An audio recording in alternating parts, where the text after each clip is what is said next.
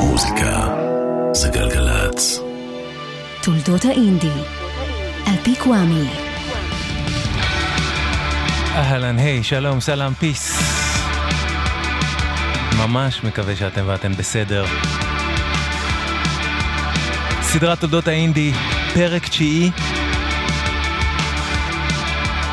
ויש שם תוכנית די מיוחדת.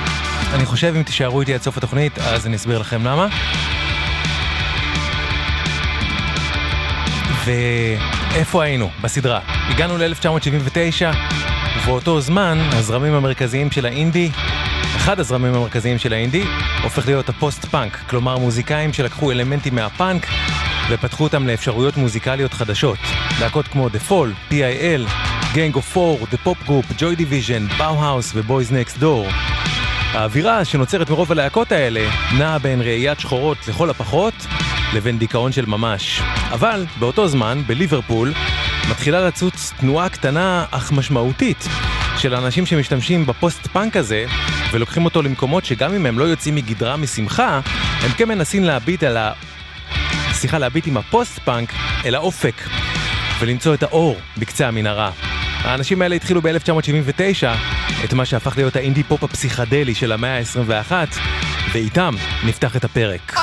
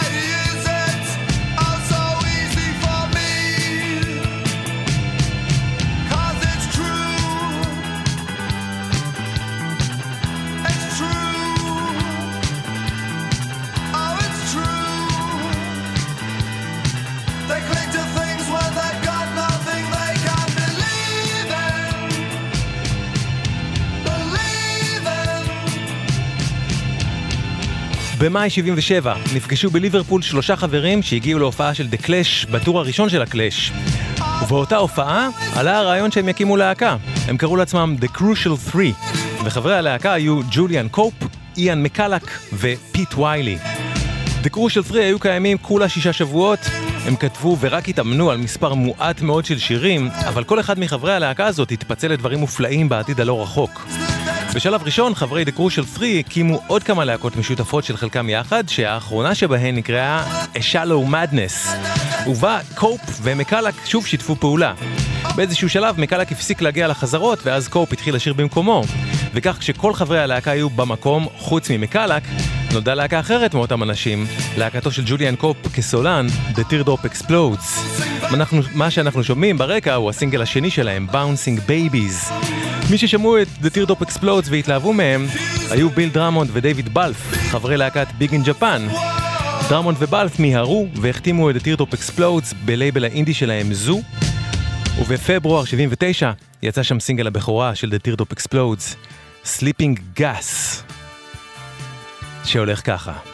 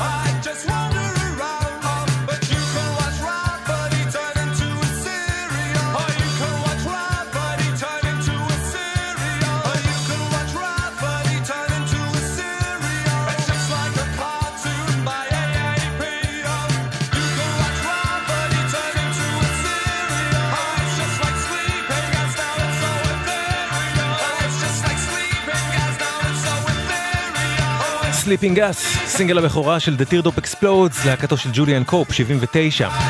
אז זה הדבר הגדול הראשון שעשה ג'וליאן קופ אחרי פירוק The Crucial 3. חבר הבא מה-Crucial 3, איאן מקלק, שעזב את קופ, הקים להקה משלו. מקלק התחבר לגיט... לגיטריסט המדהים, וויל סארג'נט, ולבסיסט המדהים גם הוא, לס פטינסון, והם התחילו לנגן, אבל בלי מתופף. במקום מתופף הם השתמשו במכונת תופים, דבר שהיה מאוד נדיר באותם ימים. במיוחד ללהקת רוק.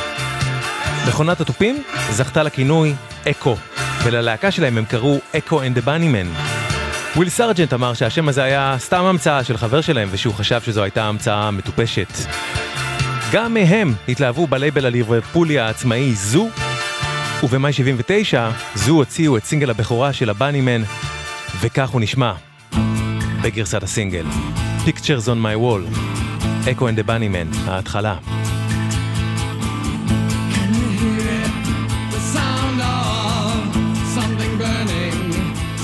Changing.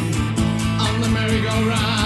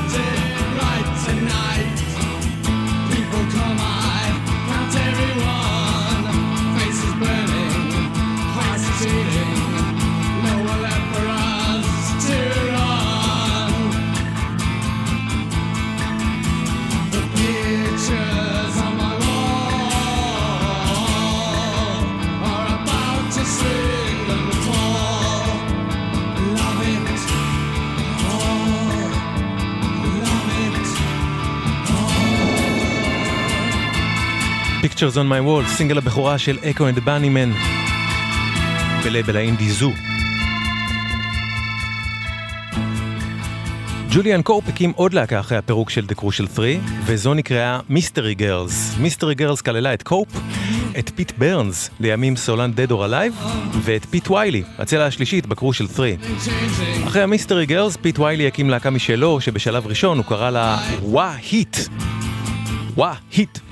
וגם הוא הוציא ב-79 את הסינגל הראשון שלה, שגם היה הסינגל הראשון בלייבל אינדי ליברפולי בשם Inevitable. המשותף להתחלות של The Teardrop Explodes, Echo and the Bunnymen ו-Wah! Heat, היה ששלושתן היו להקות ליברפוליות, שחיברו בין אלמנטים מהפוסט-פאנק החדש דאז, לבין אלמנטים שהגיעו בבירור מהאהבה שלהן לרוק פסיכדלי מה-60's. סינגל הבכורה של Wah! Heat של פיט ויילי, Better Scream, 79.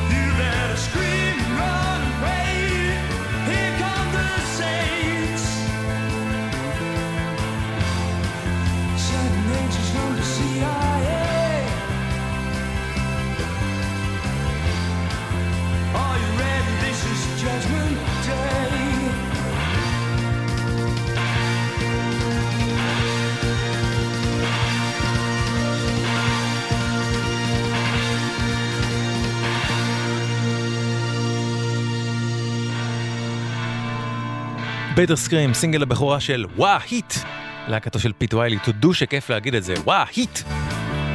אתם ואתן על תולדות האינדי, פרק תשיעי בסדרה הזאת שלנו פה בגלגלצ. וקריס פארי.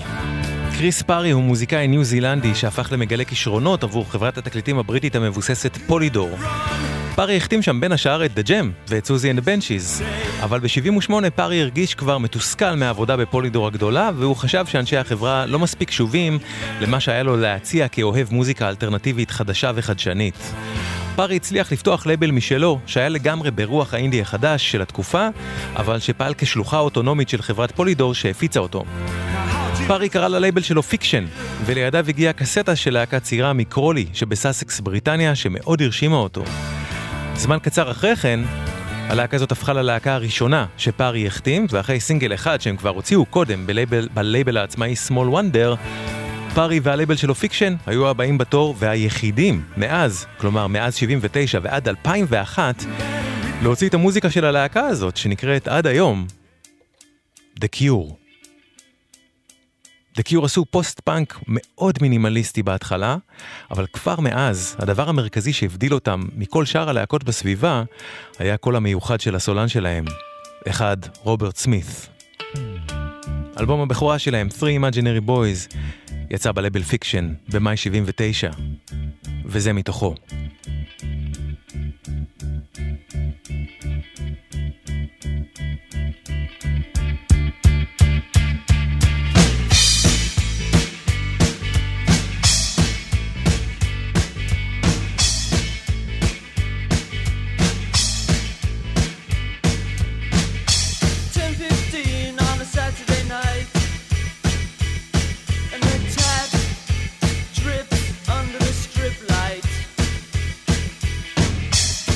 and I'm sitting in the kitchen sink. And the tap drips, drip, drip, drip, drip, drip, drip, drip.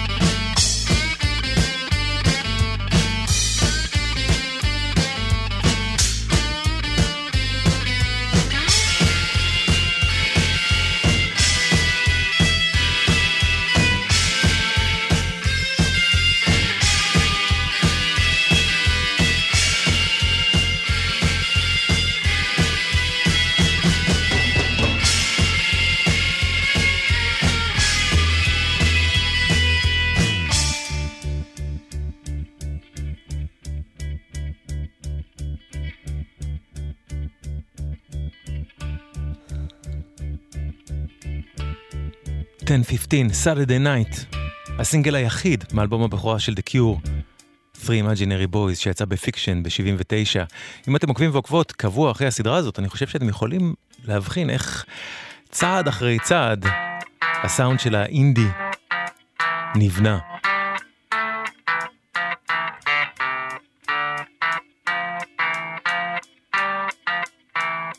תחשבו שרק עכשיו הגענו לקיור, אחרי תשעה פרקים. גם להם לקח זמן להגיע. רק חודש אחרי שיצא האלבום הזה, כלומר ביוני 79, יצא סינגלם הבא של The Cure, שבכלל לא הופיע באלבום הבכורה. סינגל שהיה כל כך אזוטרי, וכל כך לא הצליח, שהוא אפילו לא נכנס למצעד הבריטי. לקח לשיר הזה המון, המון, המון זמן להתחיל להפוך ללהיט, וזה היה רק בזכות אוסף הלהיטים שהקיור הוציאו שבע שנים אחרי כן, ב-86, וגם אז לקח לו הרבה זמן להתבשל עד שהוא נתפס כקלאסיקה. ככה הוא נשמע, בהתחלה, בסינגל, כשזה עוד לא קרה.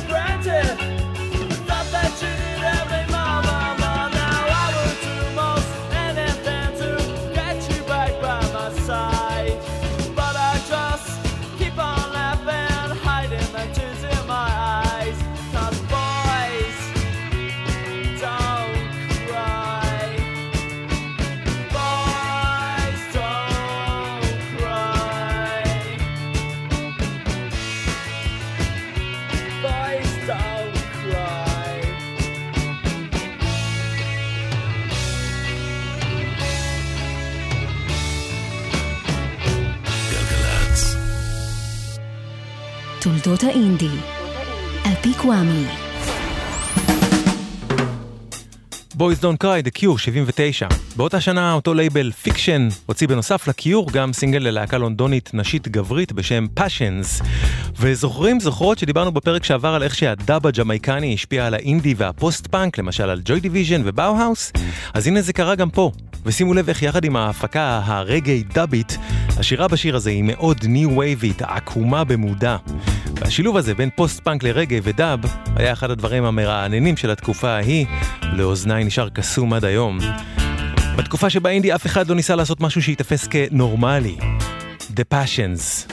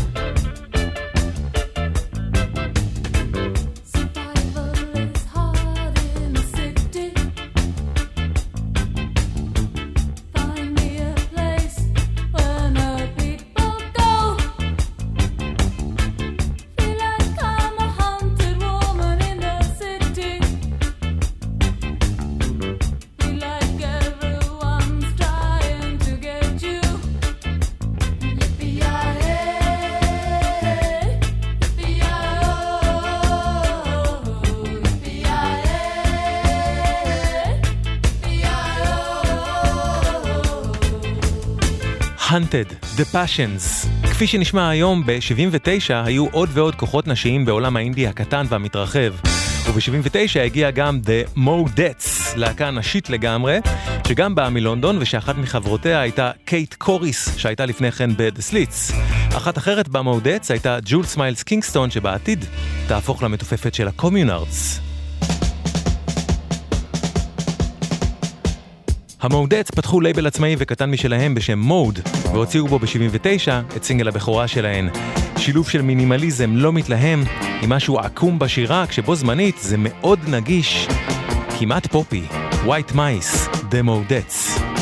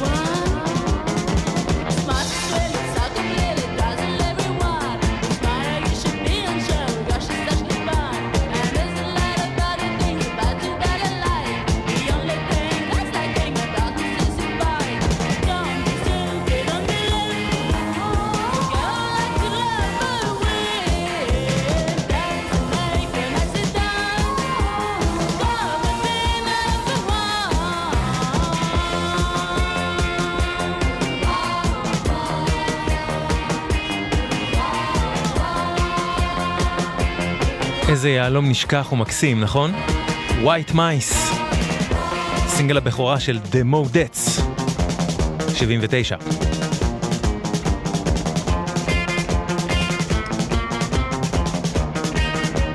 תולדות האינדי, פרק 9, meanwhile בסקוטלנד, יצא לו בלייבל סקוטי קטנטן וקצר מועד בשם New Pleasures, סינגל בכורה של להקה של בחור צעיר בשם מייק סקוט. כמה שנים אחרי כן, אותו מייק סקוט יקים ויוביל את להקת The Waterboys. הלהקה ההיא שלו נקראה Another Pretty Face, וכך הם נשמעו. All the boys love Carrie, but Carrie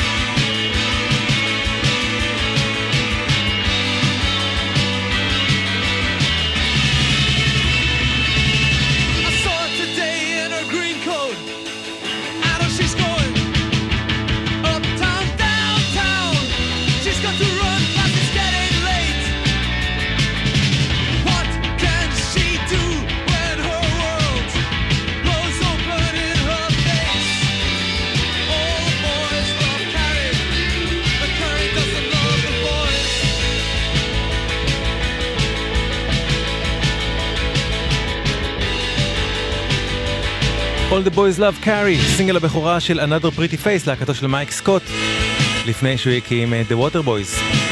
גם הדבר הבא התרחש בסקוטלנד, והוא קשור לבוב פינדליי. בוב פינדליי היה המארגן של פסטיבל הפופ הראשון באדינבורו ב-73. כמה חודשים אחרי גל האינדי שיצרו ה Buzzcocks עם Spiral Scratch, פינדליי הקים בקיץ 77 לייבל עצמאי מתוך חנות התקליטים שלו באדינבורו. הוא קרא ללייבל Zoom, והחתים בו בין השאר להקה סקוטית צעירה ששמענו בפרק הראשון בגלגול אחר שלה בשם Johnny and the Self Abusers. לגלגול הבא שלה, שבו הוא החתים אותם, הלהקה הזאת קראה לעצמה Simple Minds. באפריל 79 יצא ב Zoom אלבום הבכורה של Simple Minds, Life in a Day, אלבום שהפיק מוזיקלית ג'ון לקי, אותו אחד שהפיק את אלבום הבכורה של מגזין. ולא יודע מה איתכם, אבל הריף שיגיע אחרי הפזמונים בשיר שנשמע מתוך האלבום הזה נשמע לי לגמרי כמו prototype לאיזה ביליון שירים של The Strokes. Simple Minds, Chelsea Girl, 79.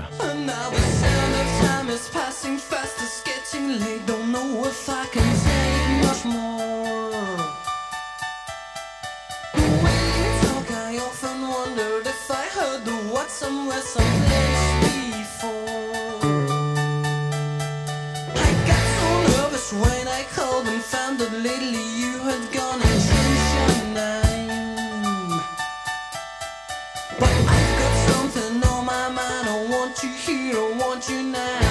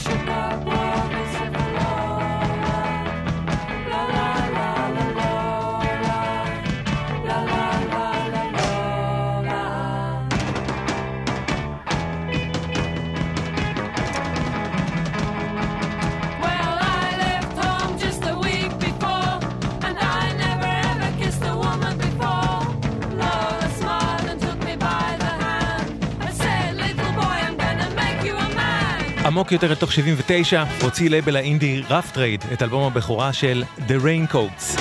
ארבע צעירות לונדוניות שהקימו להקה בהשראת הופעה של להקת הפוסט-פאנק הנשית The Slits. חברת The Raincoats, ג'ינה בירץ', סיפרה, זה היה כאילו פתאום קיבלתי רשות. מעולם לא עלה בדעתי קודם שאני יכולה להיות בלהקה. בנות לא עשו את זה. אבל כשראיתי את The Slits עושות את זה, חשבתי, זאת אני, זה שלי. ב-93 האלבום הזה יצא מחדש עם טקסט שכתב עליו מישהו שהעריץ אותן ואותו, קרט קוביין, שבחר את אלבום הבכורה של ה Raincoats כאחד מחמישים האלבומים האהובים עליו בכל הזמנים. קוביין סיפר שבאחת התקופות הכי אומללות שלו, האלבום הזה היה דבר שהעניק לו קצת שלווה. אנחנו שומעים מתוכו קאבר של The Raincoats לשיר של ה Kinks, לואולה, אבל The Raincoats כתבו גם טקסטים פמיניסטיים עוצמתיים, כמו מה שנשמע מיד מאלבום הבכורה שלהן. שיר שמספר על משפט אונס, בו השופט הקל על הנאשם רק כדי לא לפגוע לו בקריירה הצבאית. Off Duty Trip, The Raincoats, מאלבום הבכורה שלהן, 79.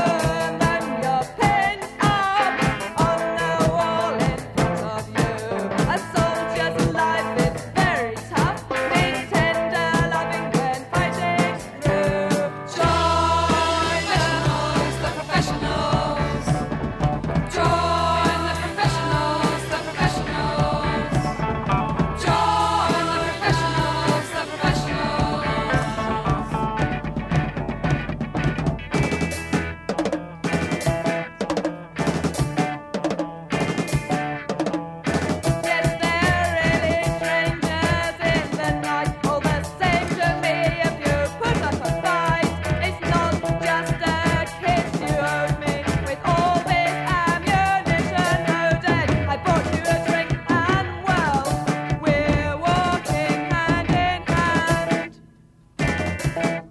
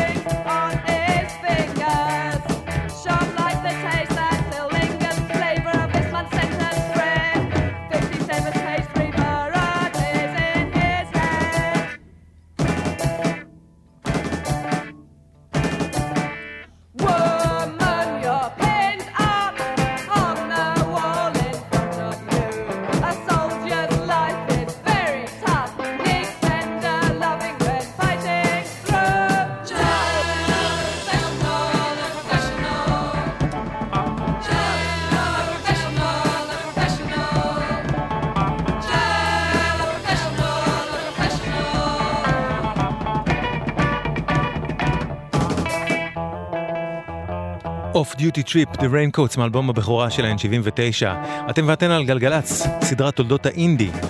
אנחנו הולכים עכשיו ממש טיפה אחורה בזמן, היינו כל הפרק ב-79, ואולי תזכרו שלפני כמה פרקים סיפרתי על ג'וני ת'נדרס, מוזיקאי אמריקאי, לשעבר חבר ה New York Dolls, שהיא מהלהקות הכי משפיעות על הפאנק, וסיפרתי שת'נדרס לא הצליח להשיג החתמה רצינית בארצות הברית, משם הוא הגיע, והוא בא להופיע עם ה Sex Pistols בבריטניה, ונתקע בבריטניה כי ה tour בוטל.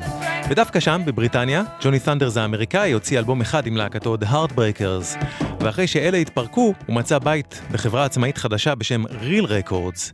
בעזרת ריל, ג'וני ת'נדרס נכנס לאולפן בלונדון, והוציא בסוף 78 את אלבום הסולו הראשון שלו, So Alone, שכולל את אחד השירים היפים והעצובים בכל הזמנים. ג'וני ת'נדרס. Doesn't pay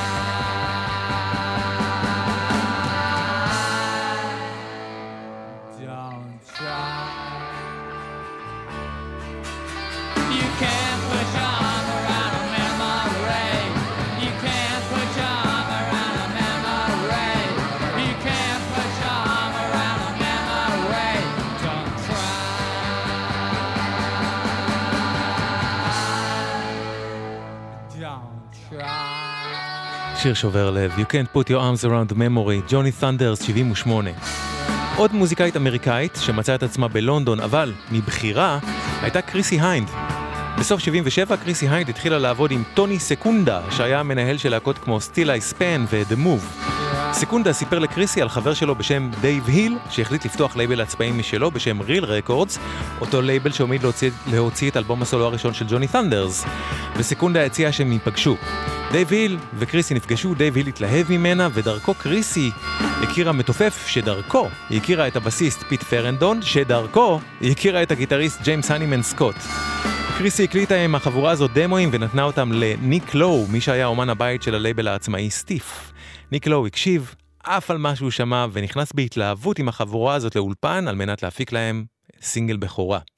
כשהסינגל היה מוכן, קריסי היינד לא רצתה להיתפס כאקט סולו, והיא החליטה לתת שם ללהקה הזאת. השם הנבחר היה פריטנדרס, גם בהשראת הקאבר של סם קוק ל-The Great Pretender, שירם של להקת The Platters, וגם כדי מראש לא לעשות עניין גדול מעצמם ולהישאר עם הרגליים על הקרקע, מעמידי הפנים.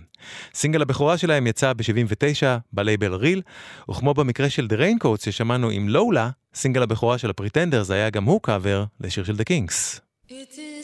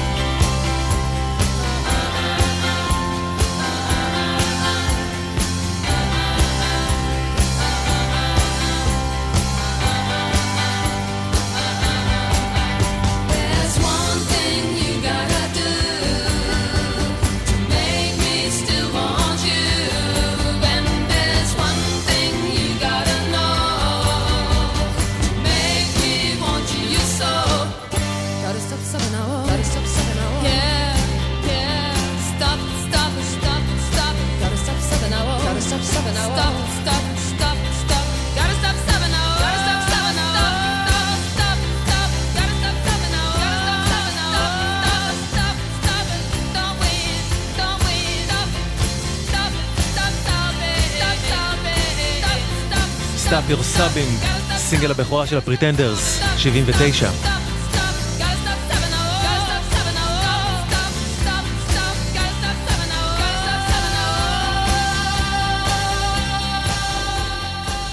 הפריטנדרס של תחילת הדרך הפכו לעוד אחד מעמודי התווך של הצליל של האינדי רוק. סליחה. כן, זה השיר הנכון. הם גם הפכו לאחד מעמודי התווך של הצליל של האינדי רוק, אבל דווקא לא של הזמן שלהם, אלא של 2010 עד 2020 והלאה לפחות. כלומר, הפריטנדרס יצרו שלד של שירי רוק מינימליסטיים ונטולי התלהמות, עם קשיחות מסוימת ועם מלודיות קליטות, רק שבמקרה שלהם אלה שירים שמופקים בצורה הרבה יותר מקצועית ומזמינה מכל מה ששמענו בפרק היום.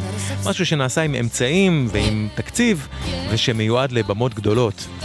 בהמשך 79 יצא בריל רקורדס הסינגל השני של הפריטנדרס עם מתופף חדש, מרטין צ'יימברס, ועם מפיק שונה, קריס תומאס, שהפיק לפני כן בין השאר את הסקס פיסטולס ואת רוקסי מיוזיק, וידע לשלב בין אגרסיה להפקה עשירה, מה שבדיוק הפכו למרכיבים מכאן והלאה בשנים הבאות של הפריטנדרס. זה הסינגל הזה המדובר השני שלהם, Kid, פריטנדרס. Kid,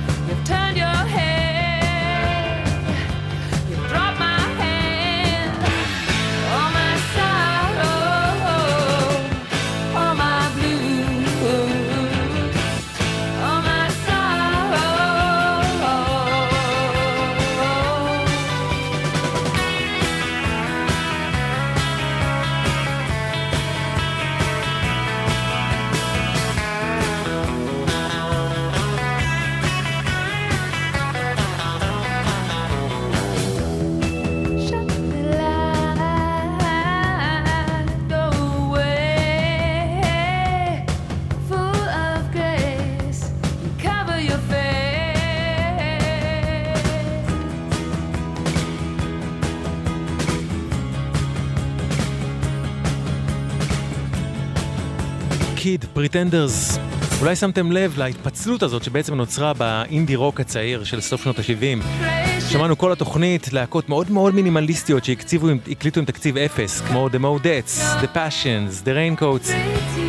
ושומעים את חוסר התקציב בהקלטות, זה גם חלק מהקסם, והנה מגיעים הפריטנדרס וכאילו אומרים, אומרים, אפשר לעשות את זה גם עם כסף, וזה יישמע יותר גדול, יותר נגיש, כל אחד והגישה שלו. הסינגל השלישי של הפריטנדרס יצא גם הוא ב-79 והגיע במצעד הבריטי למקום הראשון. זו הייתה יכולה להיות תנופה אדירה ללייבל העצמאי ריל רקורדס, אבל כשיצא בדצמבר 79 אלבום הבכורה האדיר של הפריטנדרס עם כל הסינגלים האלה, המנהל של ריל, דייב היל, היה כל כך עסוק בלנהל את הפריטנדרס, שתפסו תאוצה לא נורמלית, שהוא פשוט מכר את הלייבל שלו, את ריל רקורדס, לחברה המבוססת יותר סייר, והפריטנדרס טכנית נשלפו מעולם האינדי אל ההצלחה הגדולה. זה השיר שלהם שהגיע למקום הראשון, Brass in Pocket.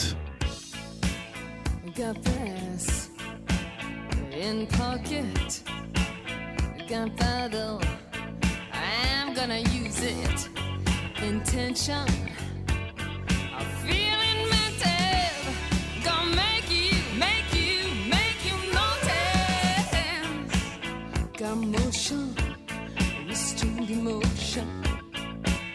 Been diving, detour leaning.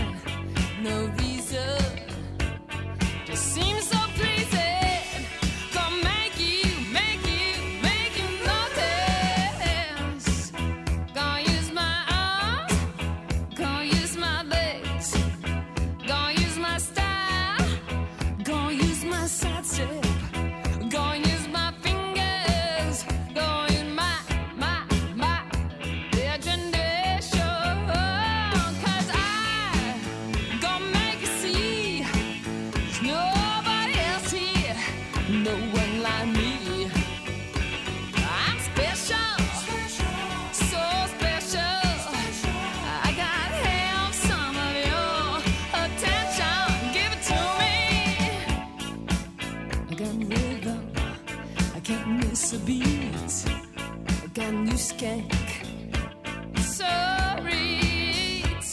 Got something.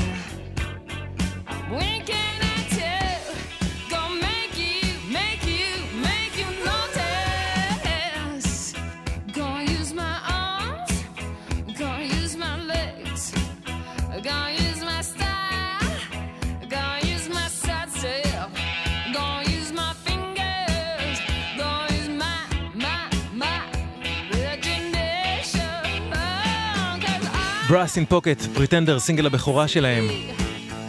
אז מה אנחנו למדים מהפרק של היום?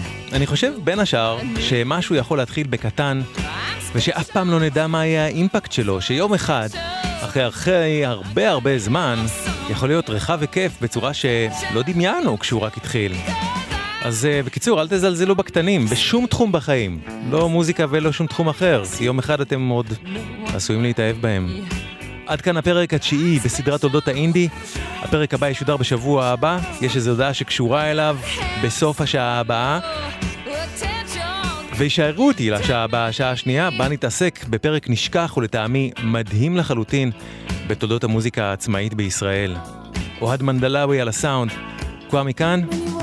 ואם אתם רוצים עוד פרטים על סדרת תולדות האינדי, יש בלוג לסדרה הזאת, historyofindie.blogspot.com historyofindie.blogspot.com עם כל הפרטים ועוד פרטים על הפרקים, תשארו איתנו.